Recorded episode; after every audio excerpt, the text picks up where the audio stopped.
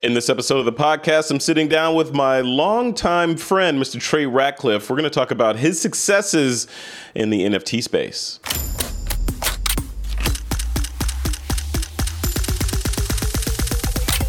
This is TWIP.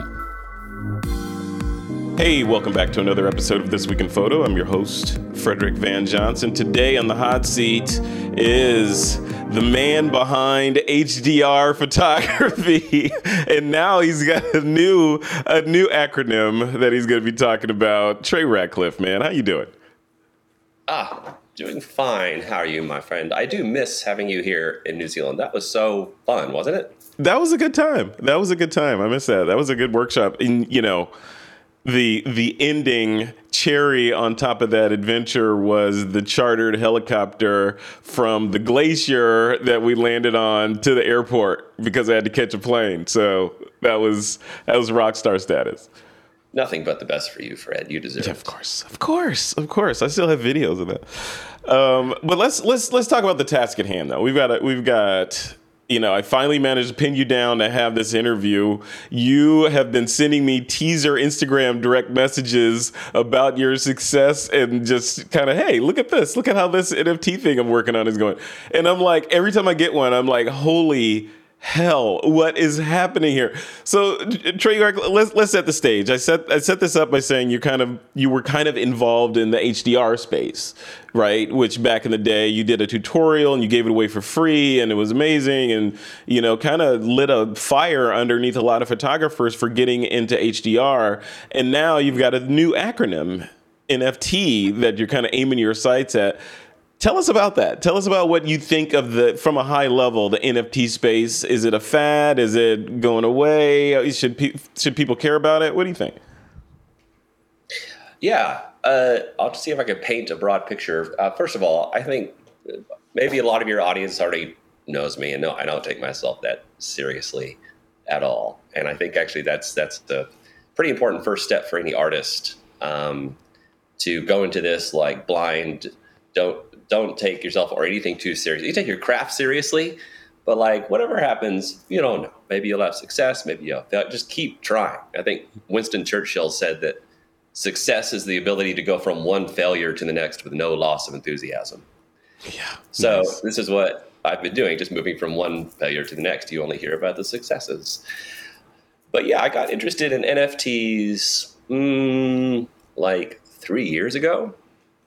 Um, I used to go back in the day. I would give talks like at Google and Facebook and Pinterest and stuff, and I got to make a lot of friends around there.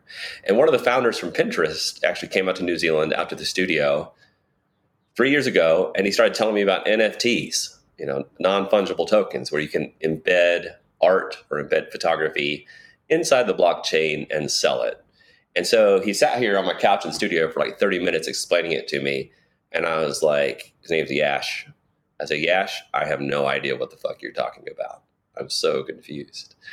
So I made him sit there and explain to me for a few more hours. I was like, okay, I guess I get it. That's possible. I said, I don't know if people actually spend money on the blockchain on art. It seems weird. I said, but it's conceivable. And then about nine months ago, when it started heating up, I was like, well, maybe this is a thing. Maybe I should get into it. And um, yeah, so we, we did four different launches, uh, four different drops across three different marketplaces. Um, and each drop lasts maybe a day, two days, three days. But basically, in 10 days, it's made about $750,000, which is unbelievable. Uh, we just did our, our fourth drop, and now we're on day one. And uh, it's going better than all the others. Um, but it kind of fits into my milieu of like trying lots of different things, mm-hmm. seeing what works, what doesn't work, um, having incredibly low expectations, which is actually a good key for life. Then you're quite surprised when things things work out well. So let's unpack that a little bit because you kind of rolled over that, you know, almost a million dollars, you know, 250,000 short of a million dollars in in a couple of days, a little more than a week. We are able to do this. So and and we'll put the link. I'll put the link to your OpenSea page in the in the notes for this episode, so people can go look and look at the numbers, which will probably be higher by the time this thing published. So, What is that? First of all, let's let's unpack the drop piece of it. You said we've made a couple of drops. What does that mean? One set of files, one one file, one image, and what is in that NFT image? Is it just the image or more? Um, yeah, there's there's a whole new nomenclature around around this style of um, distributing art, um, and I'm learning a lot as I go. And I've been making videos for our. Um, we have this section of the website, Stuck in Customs, called the Stuck in Customs Passport. Mm-hmm. So I've already made a few videos. I'll probably make eight more videos where I do deep dives on all this stuff. But I'm happy to talk about uh, all the all the stuff here too. You can ask me anything, by the way. So a drop, a drop is, um, mm, it's basically like releasing uh, one or more photos into the wild so that people can buy them. Um, you can drop just one photo. Uh, I think my first one I dropped two photos on Foundation, and then I dropped maybe six photos on MakersPlace, and then another six on OpenSea, and I just now did a drop of 50 photos uh, on OpenSea. Again, as another kind of experiment. Mm-hmm. And so basically, you upload your photos to these places. You kind of put a price on them. Um, there's more to talk about around that. Mm-hmm. And then uh, people can can buy them. Um, and then once they buy them, they own it. Like they own your photo, right? Um, they own the copyright. They can do whatever they want to with it. They can sell it. So you you as a photographer, you can't take that same photo and then like upload it to another website and sell it again because that's the part about the blockchain is that it's uh, every photo is totally unique. Uh, it's non fungible. Fungible means changeable, um, and that's the difference between like an NFT and maybe a Bitcoin. A Bitcoin is fungible, like a hundred dollar bill. Like if I was holding a hundred dollar bill and you were holding a hundred dollar bill, we could we could exchange, and it's still worth a hundred dollars. Yeah, something that's non fungible is non tradable, uh, and totally unique. Um, so that's so how do, it gets so, entered into the, into the blockchain. Do they get their value? Does a does an NFT get its value when someone bids on it?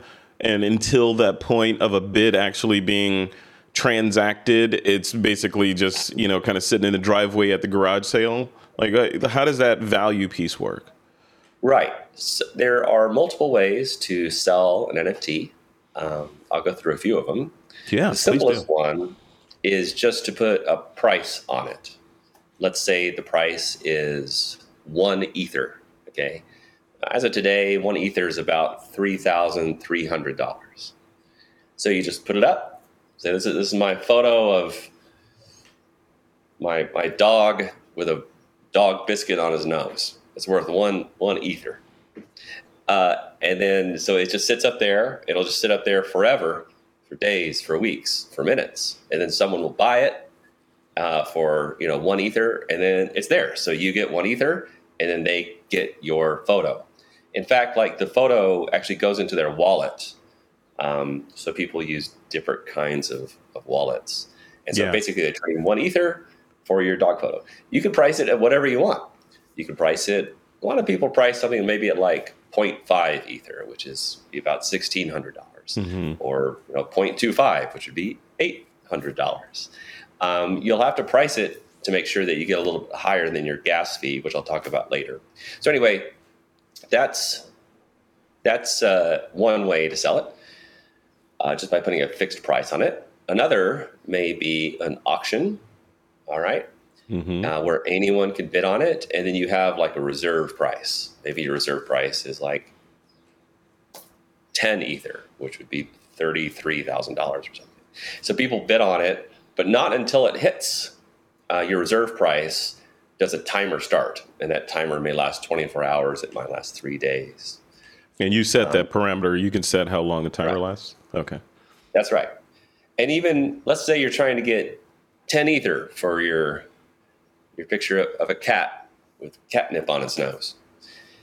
Um, then uh, if you don't get to your 10 ether point and your best bid is like 0.75 ether, you can still take that. Um, so you really have all the power as the seller. Um, a third a third option for pricing things yep. is you can, you know, uh, uh, you can take a picture um, and make it a really low price, like 0.1 ETH. Um, but you can make like 10 versions of it. So there's going to be 10, 10 of those. So people get either number one, number two, number three, number four. Um, so that's another way because there's a lot of people in the market that can't afford, you know, half an ether or a full ether, but they can afford 0.1 ether. So it's good to have lots of options for lots of different parties. Mm-hmm. Another way to sell is something called an open edition, where you can set a, a price. It's often lower, let's say 0.5 ETH, and you say like, I'm going to sell as many as I can for like two hours, and then if you end up selling three, then three are minted and put out. If you sell 300, then 300 are made and they're sent out, and you might get like number 297 or number 192. Um, but either way, yours is unique and non fungible. And uh, anyway, those are those are four ways to price. And if none, if none sell during in that last number four example, if none sell during that window, like you said it for, you know, 48 hours and you sell zero, what happens is just gone, or can you resubmit it, or how, how does that work? Yeah, you can always put it up and you can change the price. Um, you can do anything. You have there's there's no downside really for listing these things. The only downside is you're going to have to pay what's something called a gas fee. Um, and the gas fee goes up and down throughout the day. It's a little bit like, mm, you know, when Uber gets busy, the prices go up. Yeah. So, but it can be anywhere from like twenty dollars to like eighty dollars. So that's just kind of your downside, the the the minting part of it. That's your investment for putting the thing on the blockchain. Basically, look at that as your you're you're buying a ticket to the party, you know, and that's what you and the the, yeah. the price may fluctuate. So looking at this, looking at those those methods that you you outlined. So one, the first one where you just price it and set it up there, and that's the price. That sounded like Amazon, like Amazon FBA, because you can sell on Amazon. You set the price, somebody buys your thing. Um, the second one, auction, sounds like eBay, where you have a reserve price and the, it can go up from the reserve price. If the reserve price isn't met, then there's no obligation to sell on that one. But the other two, split and open edition. So split having multiple multiple segments, and then open edition having it time based. I never heard of those. Those are really those are different different kinds of models. Which ones did you employ to kind of get you to the level that you're at right now? Well, we've tried them all, and um, we've tried every one of them. That's kind of my that's always been my approach generally to anything artistic or scientific or life is just try a lot of shit and see what works. Yeah. Yeah. Um, you know, and even like on this last one, even though we had success, um, I'm like, let's do something totally different. Let's release 50 and do all kinds of random pricing all over the place. Some auctions, some limited editions, some one of one, and really vary the pricing. Um, which is something we never tried before, but that worked also. Yeah. Um, some some stuff we found like setting a price too high. Like we've, I, I put a few like lobsters on the menu, you know, mm-hmm. you don't really expect people to buy. But like sometimes by having a high price up there, it makes the other ones seem not so bad. Um, uh, yeah, we've experimented with everything. And also, not all marketplaces offer all these different options. Like, for example, MakersPlace allows open editions, which is you can sell X number over a period of time. Mm-hmm. Um, that's not available on Foundation or OpenSea. On Foundation, which is a really cool site, uh, it's got they've got pretty good art on there. It's got a clean look. Um, they only allow auctions, so there's no set price. OpenSea allows everything except open editions. Um, but yeah, it's uh, also I, I forgot to say this that um, like I'm happy to talk about all my successes and all this stuff and yeah. lessons learned, and mistakes made, but I should I should make it like super clear that I think I'm very lucky. Um, I don't know if anything I can do is replicatable to other people. Yeah. Um, I don't want to get people's hopes up too much, you know, because um, there's there's so many good photographers out there, so many great photographers. I I do not consider myself to be any better than like a whole group of really good photographers out there. I think I'm kind of on par with literally thousands of great photographers. I don't Right. think I'm any better or any worse. So like probably your photography is good enough, but then it's kind of what you do with it. And if you get lucky and how you price it, and if you choose to animate it, which seems to work pretty well. Yeah, yeah. Um, yeah. You know what the the the other piece of that is, and thank you for for saying that. Basically, your mileage may vary, right? Uh, Yeah. But but the the other piece, you know, people may people looking at this will say, "Yeah, that all sounds great, but I'm not Trey Ratcliff. I don't have a platform of people that I can snap my fingers and say go buy my thing, and a good percentage of them will do that." What about those people? Like, what about the people that only have a couple thousand or a hundred or whatever people following them on social media? They may not have an email list. Are they basically out of the game? Or do you say, would your recommendation to those people be go build a platform and then launch? You know, what, what do you think? I I wouldn't worry too much about how many followers or, or fans you have. Uh, that does play a certain element with me, but like for this most recent one, which I think it hit, the most recent one was by far the most successful. Um, uh, but I didn't even put anything on social media about it. Um, yet we waited 24 hours. I think now it's going up, but in the first 24 hours, it made um, I don't know four hundred thousand dollars. That's. So, and honestly, most of my followers, they're they're not interested in NFTs, or they're resisting them, or they think they're dumb or a fad, and or they're completely clueless on even how to make a Bitcoin or Ethereum wallet. You know, get Yeah. money into. It's incredibly confusing. Like I consider myself a pretty smart tech guy. You know, my, my background is computer science and math, so I'm pretty techie. And I have trouble figuring this stuff out. I don't know how the muggles figure it out. And that's honestly like, mo- I'm not insulting my, Odyssey is great. They have all these other great things about them. But uh, when it comes to uh, buying power and knowing power, how, how to get in there and use Ethereum, most of my audience doesn't even know that. So in a way, most of my audience is useless. But it's the people that are on these platforms that are already very savvy and they're already have quite a bit of money in there, and they're just looking for good photography that appeals to them. Um, Oh, interesting. think- so it's not necessarily bound to the fact that you have a you have a platform and an email list. That's got to help some though, right? To raise raise awareness, and for those people that are that are in you know that have money on the blockchain or whatever already, for them to see something from a known name versus a no name, right, has to have some intrinsic value, right? Um, I don't think having a big audience has helped me that much. Um, I would say the vast majority of my audience is not into crypto. They're not interested, or they think it's dumb. and that's fine. I, I understand that. Uh, in, this last drop, drop number four that we did, which has been the most successful, we didn't even put anything on social media for a whole day. Um, we just kind of put it up on the site, and it did real well. Made like a quarter million bucks in the first few hours, and so a lot of these buyers they haven't heard of me. Some have, some have, but in a way, it's kind of a way to uh, continue to build uh, my brand.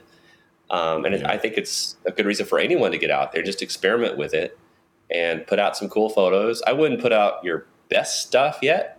Maybe save that until you have more buyers. But if you're a photographer, you probably got shitloads of photos. You know, I got thousands. I got so many. So I, I think photographers are generally super productive, and you Yeah. can find some back catalog stuff that's still pretty good and get it up there. Um, but it's never too late to start building your brand and get out there. A lot of photographers, um, I'm sorry, a lot of uh, NFT buyers out there, they own very little photography. Uh, photography makes up a very small amount of the NFT market. It's mostly uh, like graphic design uh, and little animations. There's some good stuff and there's some horrible stuff. But that's if you look at most. When I go look at my new collectors, I think this new drop we have 67 new people that have bought um, I go look at their collection, and it's mostly graphic art. Like mine is the only photography that they own, hmm. and it doesn't mean it, it, that doesn't mean anything good. Or it doesn't mean like I'm amazing. It just means people are just now starting to get into collecting photography uh, because NFTs were initially just graphic design. So this is something that's going to be growing quite a bit.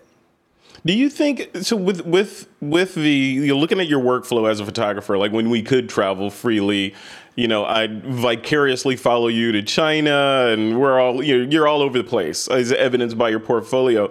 But at the end of that journey, so say you, you set out on a trip, and then you come back and you post process, and it goes where right? Uh, in the in the past it may have gone to a gallery or some sort of installation or something like that. Have you are you integrating nft into that final mile workflow? Like everything you make will be an nft at some point or is it just an experiment right now and you're doing a select a select number of images?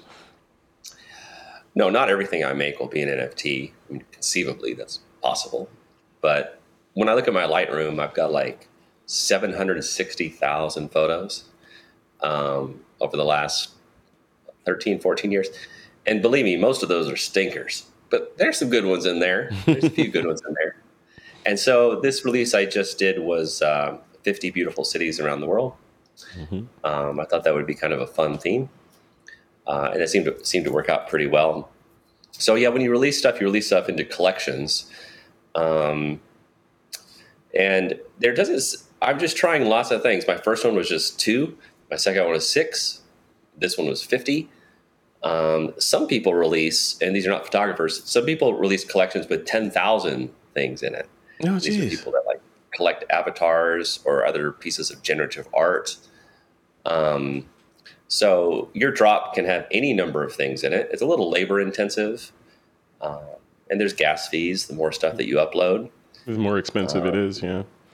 Yeah. So there's there's a lot of and I'll probably continue to experiment. I think the next one I do, I'll try something completely different once again. Yeah. Um, and we have had a few failures, uh, but not, we haven't had too many bad stumbles. We're like, oh, that was an idiotic mistake. Because, like I said, there's there's no downside.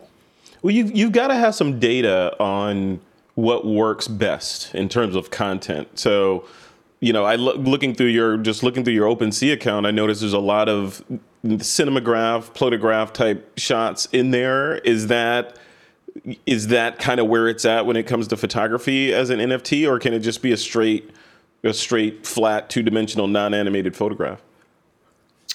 Well, here's here's an interesting philosophical philosophical con- comment on where we are with NFTs and the, the zeitgeist of the times. So you know, like in the Impressionist time, the general public hated the Impressionists, but there were a few collectors that were like, this is quite interesting. And they were able to get stuff. Uh, still, they, they, saw something was coming, or surrealism, or pointillism. There, it's just like a, a, time when people had a certain style of art that got very, very popular. Yeah. So, like, it doesn't matter if you bury your he- head in the sand and say NFTs are stupid, you know, and you're like real judgy like that yeah. Well, in a way, you're kind of being the same kind of person that people were when the Impressionists were around or Surrealism came out. Like Salvador Dali, stupid. Why does he have a clock melting off of a, a dresser? That's right. stupid. Who would want that? It's ugly. It's not like a good cowboy and Indian painting or whatever. You know, so there are people out there, and I understand it, but it's a very common reaction.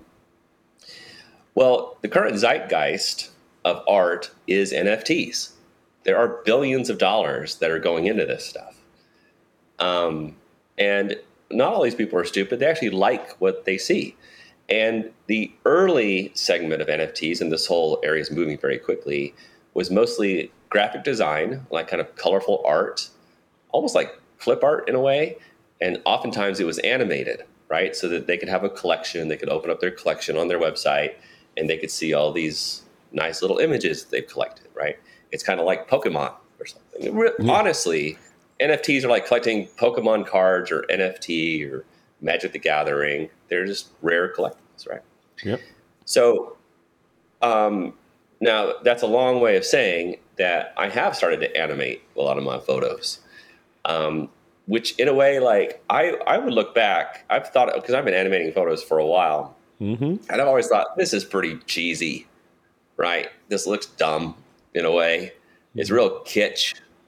Uh, like this is not a yeah. photo. This is just like something a child would do, you know? Because, but I've always been quite liberal in what is a photo, right? Mm-hmm. Because you know when I came along and started doing my HDR stuff, you were like, "You're not a photographer. You're not supposed to post process." And I was like, "Who cares? You're just making art. Doesn't really Yeah. matter." And then so then I thought, oh, well, does a photo actually have to be still or can it be moving a little bit? Can it be something between an MP4 like a whole movie and a photo? Is there some middle ground that's interesting? So I started playing with that. Like, yeah, this is pretty cool. It's a little cheesy, but I'll tell you what, they love it in the NFT world.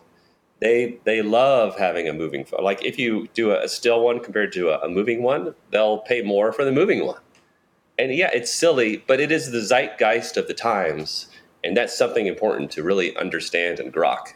Yeah, and I, I agree with that 100% because I've been saying for a while that, you know, yeah, there's there's creating there's nothing like creating a tactile physical print of something that, and put it on the frame and it just has it's like a you know a black dress hanging on the wall. It's just timeless right? But you know there's also the the data to consider of how many screens there are and how many people have their faces buried in their devices all day and if that's where your audience is and presumably at- attached to those screens are computers that can handle audio and video. So why are we as image makers restricting ourselves to a static two-dimensional frame when you could be telling stories with so much more? And that's that's kind of I think that's bearing out in what you're saying with the people gravitating towards motion images versus static because why not, right?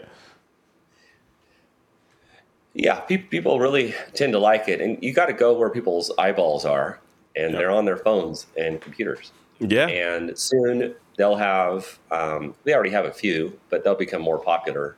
Um, NFT frames that people put in their house, multiple sizes, they'll be cheap enough.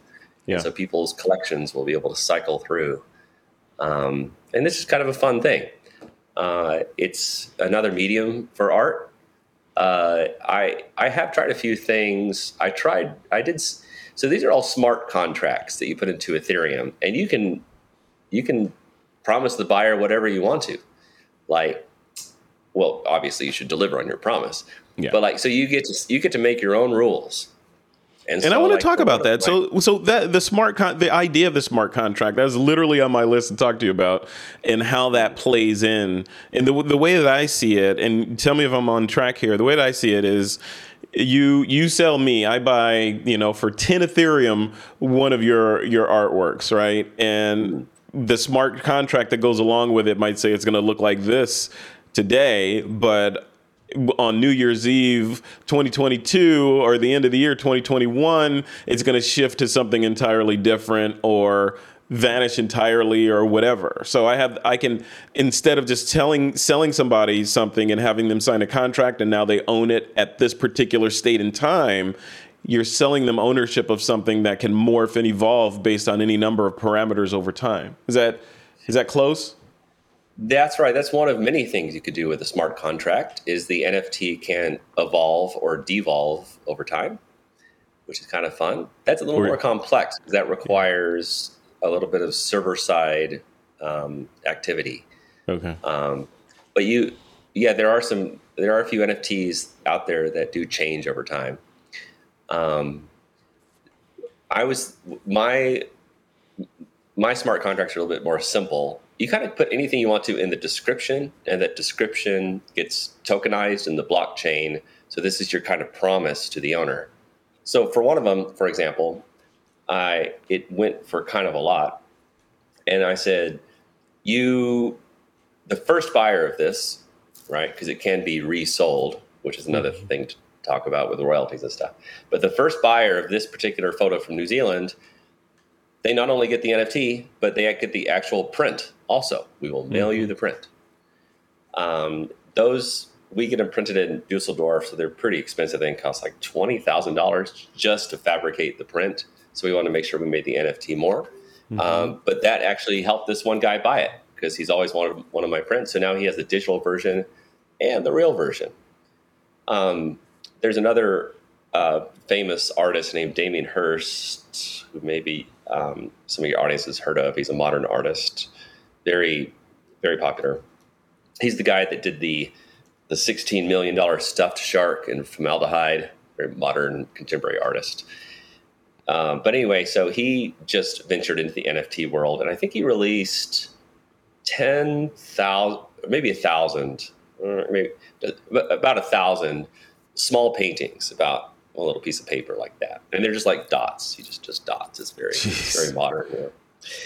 And so I think he opened up um, a lottery which is fun. You can do so many different kinds of things with these things. So he opened up a lottery because he knew that more than a thousand people would want it.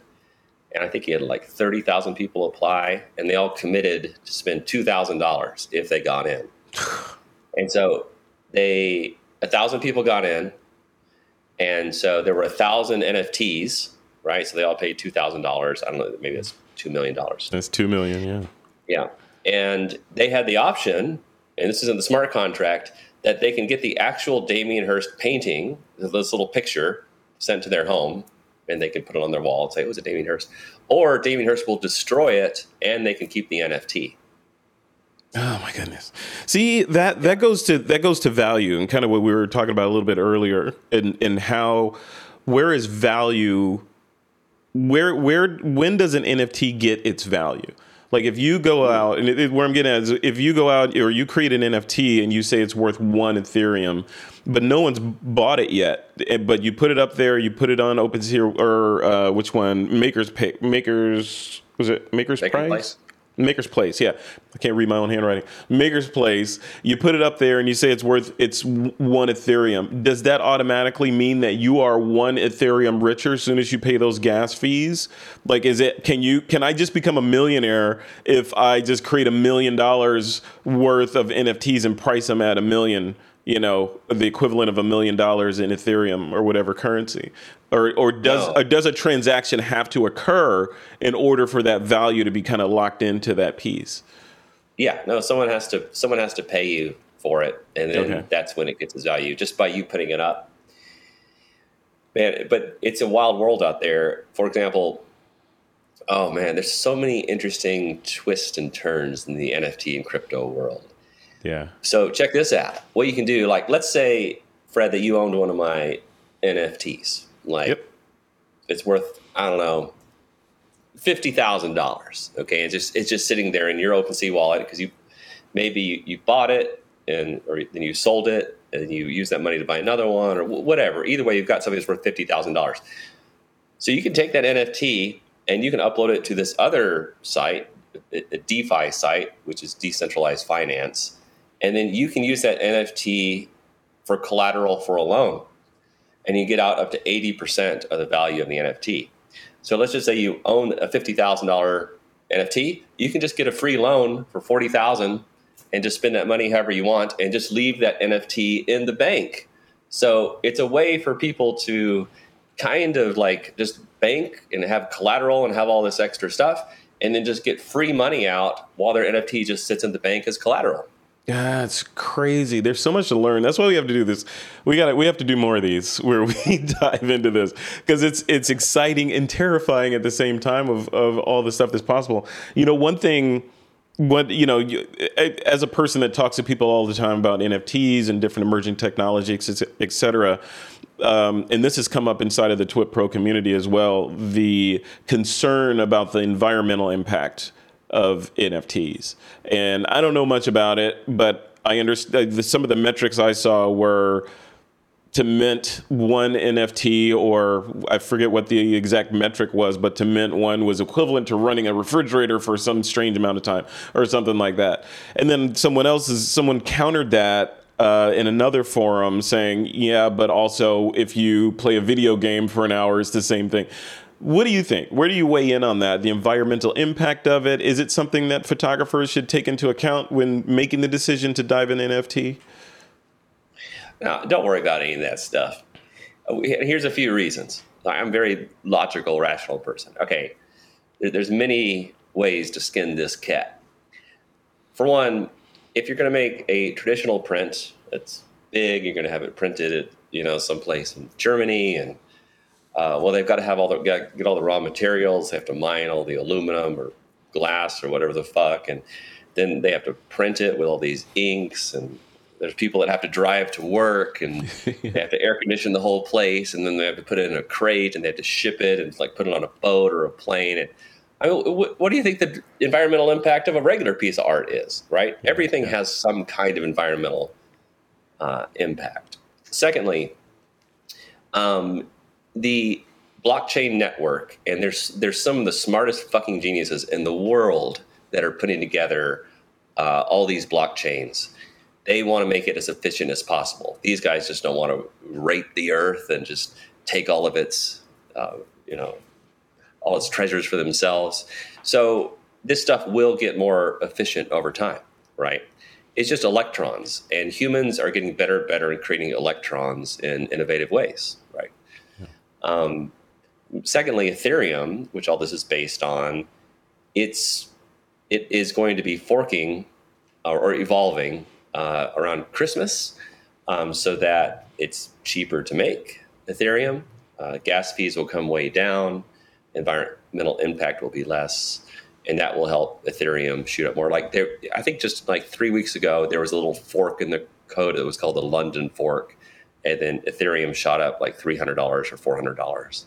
Wow. But as Ethereum becomes more efficient, I think the big change for Ethereum two is going to be December or January, it I think it will go up. Some people say it will double. I'm not sure if it will or not. But anyway, the point is that humans get more and more efficient at creating electrons over time, and just like have faith in humanity to do it because um, the all some of the most wealthy tech people in the world are involved with this stuff and they don't want to live on a planet that's destroyed. There's some kind of dystopian post-apocalyptic world. Mad Max, um, yeah.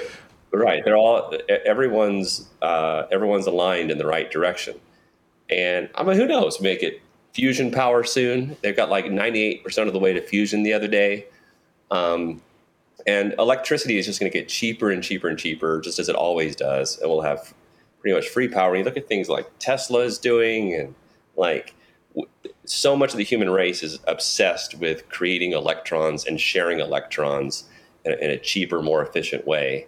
And eventually, power will be ultimately basically free, like water. Yeah, yeah, I love it. I love it. See, that's why I love talking to you because you always have a, you know, a kind of a, a free spirit slash optimistic look at where things can go and where they want to go. You know, with with a healthy dose of realism and you know, just kind of throw it in there. Like, remember, like way back in the day when you switched from, what did you switch from? You switched from Canon to Sony or something, and you're like, I'm going to Sony because of this, or or away from it. But you were very transparent about it. I remember that. So yeah, I, yeah. I pre- appreciate the candor.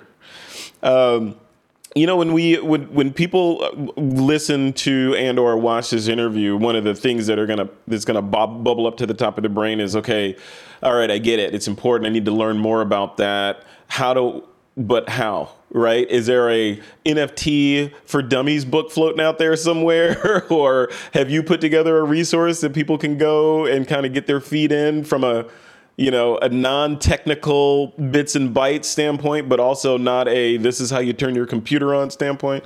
What what do you think? Yeah.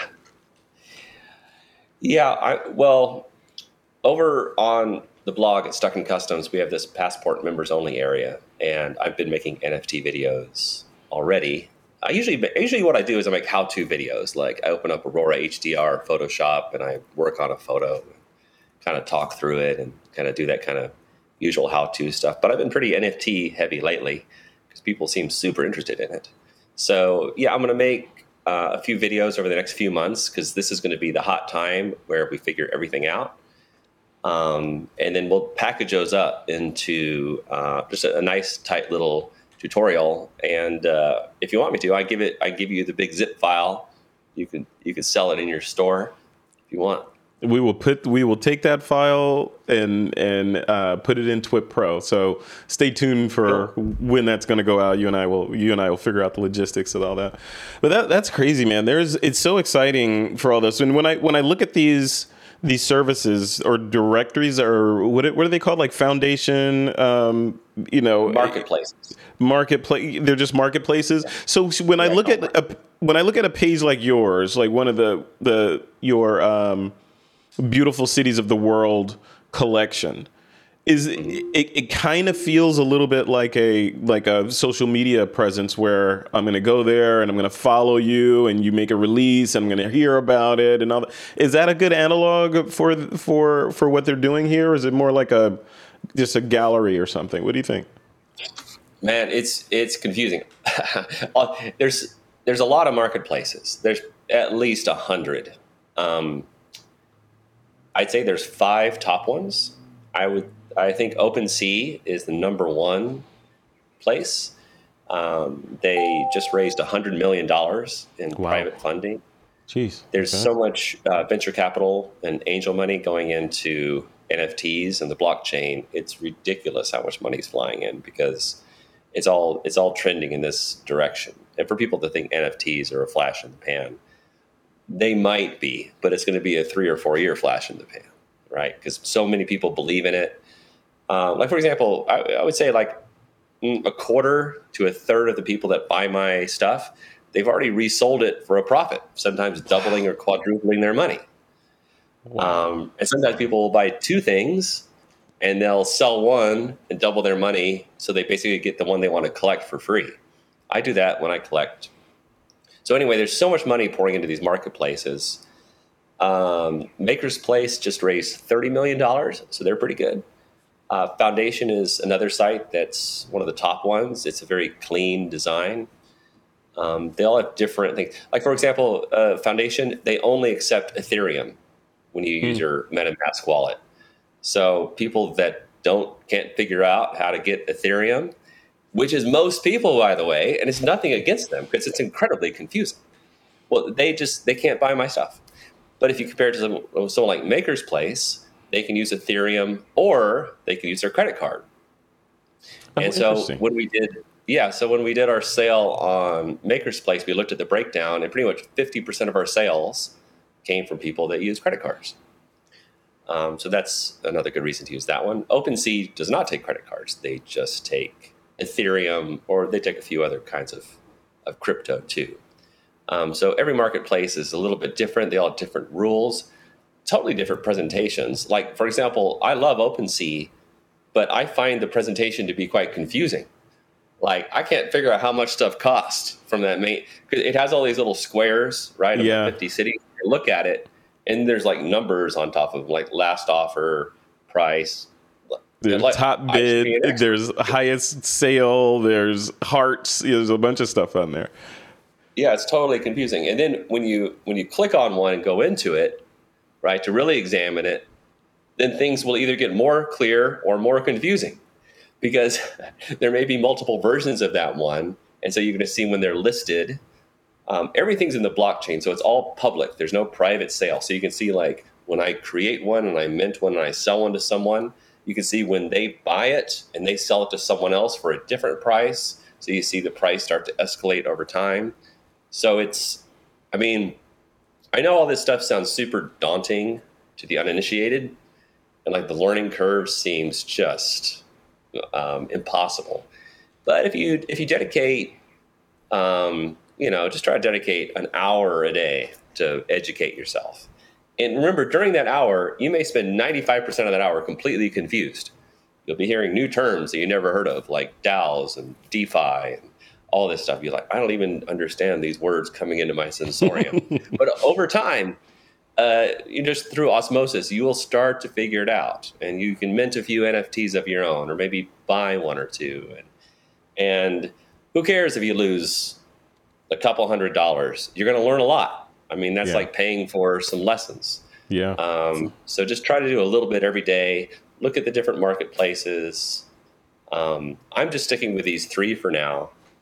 Um, but I actually would like to try some other ones. But it's, it's just it's so confusing. There's only so much time in the day, and I'm just often pulling my hair out at the end of the day. Like I don't even know what's going on in the crypto world. I need a I need a crypto break, and I feel like but a it's fun. blob. It's a fun though. Sitting around. eating pizza, drinking beer, and playing with NFTs. I'm like, this is ridiculous. I got to You know, get out into you, the real world. you know that causes blindness. You know, so be careful. oh, does it? Oh, okay. That explains a lot. hey, uh, okay. So here's a chicken or the egg question. So, Yeah. do I get a wallet first and then go sign up for one of these marketplaces, or do I get on the marketplace and then go get a wallet, or do they happen together? How, do, how does that piece go? Right. Okay. Well, the uh, the wallet to get is MetaMask. Okay. Okay. That's a little Chrome plugin, probably one for Firefox too. And it's like a little drop down that sits up there, you know, kind of like your ad blocker, and that holds your money. Okay. So uh, pretty much all of them use MetaMask, so that's the best one. The other thing you'll probably want to do is get a Coinbase account. Coinbase is a U.S. company. That will take a little while, four or five days, because you have to send in a picture of your passport and all this stuff for like international money laundering stuff. Yeah. Um, your, I wouldn't. The Taxes can be incredibly confusing with crypto. I wouldn't worry about that until just go ahead. If you if you end up with a lot of crypto, it's a good problem. yeah. Address that problem later on. Don't worry about all the tax bullshit. Okay. Yeah. Well, actually, worry about it, but not until you have some, because Right. it's really difficult to figure out. And most most accountants have no idea. Oh, yeah. That's another thing. Yeah. Yeah. Because, like, when is it considered income? Is it considered income when you sell it, or is it considered income when you actually send the money to your U.S. bank account? And there's all these actually amazing vehicles out there in the DeFi world. There's this one called Lido. No, not Lido is cool. That allows you to invest your Ethereum uh, and stake it in Ethereum too. So you get the rising price of Ethereum plus 5.5% because you staked it. But a better thing, even if you want to get money out, is something called Aave, A A V E. And you can, for example, okay, like let's let's say you have, I don't know, hundred thousand dollars in Yeah. crypto, okay, and you're like, I need a car. My old pickup truck just ain't cut anymore. Uh, maybe I'll get like a Tesla or something. I. It doesn't matter. You just want to buy something. Well, if you get the hundred thousand dollars out into your bank account, that's considered income. and You're taxed on it. Hmm. However, if you put that hundred thousand crypto into Aave, you can get out a loan of up to eighty percent of what you put in. So you get out an eighty thousand dollar loan and buy the car, and that's basically tax free money, and you just pay Wow. the money back slowly. What's it time. called? Ave? What is it? What's it called? Aave, A A V E. A A V E. All right, three. I have three notes to do uh, tonight. MetaMask, start a Coinbase uh, account, and Aave is the third thing. Holy crap, man! Look at all this stuff. Look at all this stuff. We got we got to dive in more. I got I have a page of crap I want to ask you, but it's we're meandering. I'm, I'm trying not to meander because it's so this is so exciting to me. You know, just everything from the the idea of of you know adding like you're doing on on your work here, adding motion to still photographs you know, to, to further tell that story in that environment, then taking that piece and just even your flow of kind of doing the SpaceX test launch thing and just trying and sending different versions out there to see what sticks and then something sticks and you do more of that. So that the whole thing in that whole industry, the whole NFT and crypto industry is exciting. But like I said, also terrifying. But to make it not terrifying, you just got to dive into a pool, right? it definitely takes that Elon Musk attitude. I was listening to him talk about maybe you heard the same interview SpaceX like it was a huge launch and then like it blew up on the launch pad or something. And then like the reporterette said, "Were you were you sad when the rocket blew up?" And he's like, "No, we expect every rocket to blow up." He goes, "We're surprised when they work." I love that. It was a, the, the what was it? Uh, r- r- unscheduled rapid disassembly is what they called it. yeah, you know, and that's that's a really good point too, because uh, I think you you do this a lot in your life. You know, from I've known you forever, right? So from and looking from the sidelines, you experiment try something and then on some of the some of the things you succeed on and then when people see that success they're like oh trey he's just so lucky you know look at that right and then you rinse and you repeat and you keep you keep going everything from workshops to you know, working with with high end hotel chains to high end foot camera brands and now NFT. So yeah. So what what keeps you excited, man? What keeps you like sort of in this experimental state of mind? It's not like you need to. You're not hurting for money or anything. So what what keeps you curious? Oh, I think it's important to keep your brain plastic and always try new things. Um, I um, I've got two things that continue to stimulate me beyond learning new weird tech stuff like blockchain and crypto, which is just interesting intellectually and um, you know actively. Yep. Um, I would say the two things that I do most over probably the last 10, 15 years is that I experiment with lots of different um, psychedelics um, and that's really opened my mind and opened my heart. Everything from ayahuasca ceremonies to the crystallized poison of the Sonoran Desert toad to the form of 5-MeO DMT. Jeez. Uh, working with many shamans, lots of traveling, lots of self-exploration, opening my heart, being more vulnerable, not taking myself seriously. Like I've seen so much like love and beauty in the universe. I'm like, wow, this is a fucking awesome place. And I can't believe I was closed off to all this before. And so I think that has actually been a huge part of my journey. It's made me more fearless. Uh, it's made me more loving. I'm sure it's made me more creative. It's made me take more risks. Um, it's uh, brought like new kinds of people into my world that inspire me in different ways. Like I don't spend, I don't hang out with nothing wrong with photographers, but I tend to hang out with like, uh, I don't know, musicians and yogis and hippies and poets and scientists, all kinds of weird people that inspire me in, in interesting ways. So that's that kind of stimulation, I think, has led to me trying all kinds of different things artistically, like NFTs. The other thing that I've been spending a lot of time on, I still take photos all the time. That's still kind of my, my main thing. Not that that's easy or anything, but yeah. I kind of know what I'm doing. You know, I know yeah. I know the difference between a good photo to bad photo. I'm real quick in Photoshop and Aurora. Yeah. It's not that that's boring to me. I still like that. It's still my bread and butter, but it's not as challenging to me anymore. Um, so I think because of my LSD psychedelic mushroom trips, I've seen so many beautiful fractals that I have started another company called Machine Elf. And um, I make these, uh, if I may be so bold, I make these beautiful animations that are made out of mathematical fractals. Um, they're colorful, they change over time. Some are 10 minutes, 15 minutes, 20 minutes. They're like visual meditations. Nice. Um, and I've made about 30 or 40 of those. And it's a little company we built here in New Zealand. We're, um, we're about to build an app uh, for iOS but really, we're building them for um, VR because Apple will release their VR kit at some point, and it's going to be fucking awesome, and everyone's going to like it.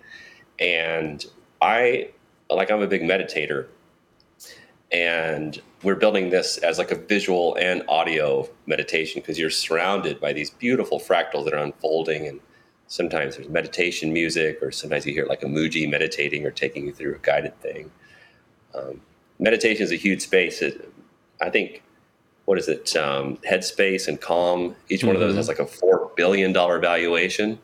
Yeah. Um, but those are just audio. But so I think visual meditations will be quite cool because I mean all of this this is very woo woo, very hippie-ish. But I I do believe that like bringing consciousness and mindfulness to the world is awesome. Like that's what we need we need more mindfulness, more consciousness, more more yeah. love, and all that kind of stuff. It sounds so woo woo, I know, but I think you can do that through beauty and through art. I think art can save the world. So I try all these different things that I think are fascinating, um, and then maybe uh, you know maybe they'll have a certain ring to someone that that really enjoys them. But people seem to love them so far. I love that. You know what? The, what I'm I'm really all of that is is interesting to me from the from the psilocybin all the way down all the way down to VR, you know, and where they intersect in between. But when you when you look at the the importance of VR, like Apple's rumored glasses that are coming, do you see a direct like line from crypto and NFT type experiences into the virtual or augmented VR world even? Like are we gonna am I gonna be able to buy uh, a, a Trey Ratcliff piece and hang it on my wall virtually? So whenever I look at that XY coordinate I see your art on the wall in v, in augmented VR what do you think? Uh, yeah for sure. I think well we've always been talking about the, the metaverse forever yeah. ever since yep. Second Life yeah, but Neal Stephenson, the real Snow meta- Crash. The Snow Crash. That's yeah. right. The real metaverse will be built in the blockchain. It already is, and um, gaming is going to be huge in the metaverse or in, in blockchain. It's already getting there because basically you're buying in-game items as NFTs, and mm-hmm. a lot. If you own an NFT, there's going to be many metaverses, and you'll be able to move these NFTs between any metaverse you want to. So, like for example, if you buy one of my piece, like my Burning Man animated pieces, you may have like this really cool uh, virtual reality like apartment in this 700 story tower, you know, overlooking New York City, and like the whole floor is yours. and you get to display your NFTs in there. So you might put up my picture, someone else's picture Someone else might make this really cool sculpture that's like this water garden type thing. You put that there. And then you also, so that might be your, like your little home, your little virtual hangout where you and your friends hang out and drink wine or whatever.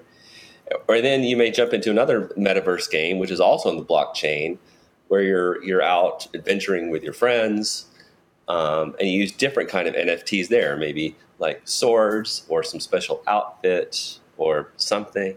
So different NFTs will have different use cases inside different metaverses, um, and it will all be quite fluid. And uh, you'll be jumping around from place to place. Some stuff will be solo adventures, some will be just hanging out, some will be skill based games. Um, but yeah, people are some, look all the smartest people right now um, that are some of the best programmers. They're all in crypto. They all see this stuff is coming. Uh, and the worlds of DeFi, DAO, metaverses, and NFTs will all merge into one it's early days, but this yeah. is Web 3.0. Ah, I love it. I love it. If if people want to people want to like go is it where's your Rome? Is your your Rome stuckincustoms.com all your roads lead there? Yeah, stuckincustoms.com or treyratcliff.com. Either one. Yeah. Very cool, man. So, what part, parting thoughts for people that are on the fence right now? What are their next steps? Should they you know, should they come to stuckincustoms.com slash passport and still look at some look at some of the videos in there or just Google what the heck is an NFT or get on YouTube? Yeah. What's what's the next step? Yeah, no, you can come sign up for the passport and I'll, I'll make more of these videos. I, by the way, I don't, I, passport, this is not how I get rich or anything. This is not. I'm not going to make money by showing other people how to get rich. I'm not one no, of those guys. Right. But I'm happy to share inside secrets for people that that really want to know. You know, that want to want to get into it because it will take a little bit of time. It's super fun. It's a little daunting, uh, but you'll be amazed how fast you can pick this stuff up. I mean, using a camera is not easy. Importing into Lightroom is not like we're all photographers are used to some pretty technical stuff so this is technical, but it's just a different kind of technical, and I think people can figure it out. Um, and then I would also recommend another podcast from Kevin Rose called uh, Modern Modern Finance, which is really good. And he has a couple episodes a week. And so one week you might talk about NFTs, another one you might talk about decentralized finance. Um, and it's just part of educating yourself. You got to, you know, it's good to make it part of your I try to every morning I do my meditation, I have my coffee, and then I just try to watch 30 minutes or an hour of a video or a podcast about something I know nothing about and just try try to learn. So if you just carve listen, you're awake, what is it, 16 hours a day? Carve out 30 minutes to learn learn something new. And believe me, the whole world is going to crypto. There's no doubt about it, right? Don't bury your head in the sand. And also, here's another important thing you're not too late. You might feel like, oh, it's too late. Everyone's into crypto. Everyone's getting rich off NFTs, and um, I'm I'll never figure it out. It's too late anyway. I'm just going to go watch Netflix. Yep. Um, well, uh, it's not too late. Honestly, if you look at the world population, whatever it is, 8 billion people, like less than 1% of people even have crypto right now. I would say less than 5% have even understand what crypto is. So basically you have 95% of the earth they don't they don't know what it is, but they all will be getting it at some point. I don't know if you remember this, like 20 years ago, people were saying, you know what? Someday everyone's going to have a smartphone. You're like, yeah. no, that's impossible. now everyone has a smartphone. And it's, it's all going to crypto because it's a much more efficient means of exchanging value. And it's there's no governments involved. It's totally uh, totally secure. Um, it's all going in that direction. So why not get to know it now? You're not too late. You're actually just by hearing this, you're way ahead of the game. Love it. All right, we'll leave it right there. Trey Ratcliff, thank you for your time tonight or today. What time is it there? Right as we record this, it's 7:30 in California p.m. What is it there? It's 2:30 post meridian on a cold winter's day, so I'll probably go out on a little hike in the mountains after this. Ah, uh, yeah. Go go go visit that glacier we uh we landed on. You remember that? I will. Well, it melted because Fred, you were so hot, you just melted the whole thing. I can't help it. It goes with me. You're you are the cause of global warming. You and your hotness. Yeah, that's right. That's what I do. I bring the steam. I can't help it. all right, man. You take care. I'll be. I'll, I'll definitely be in touch with questions on all this stuff. All right. See ya. Thanks, everybody.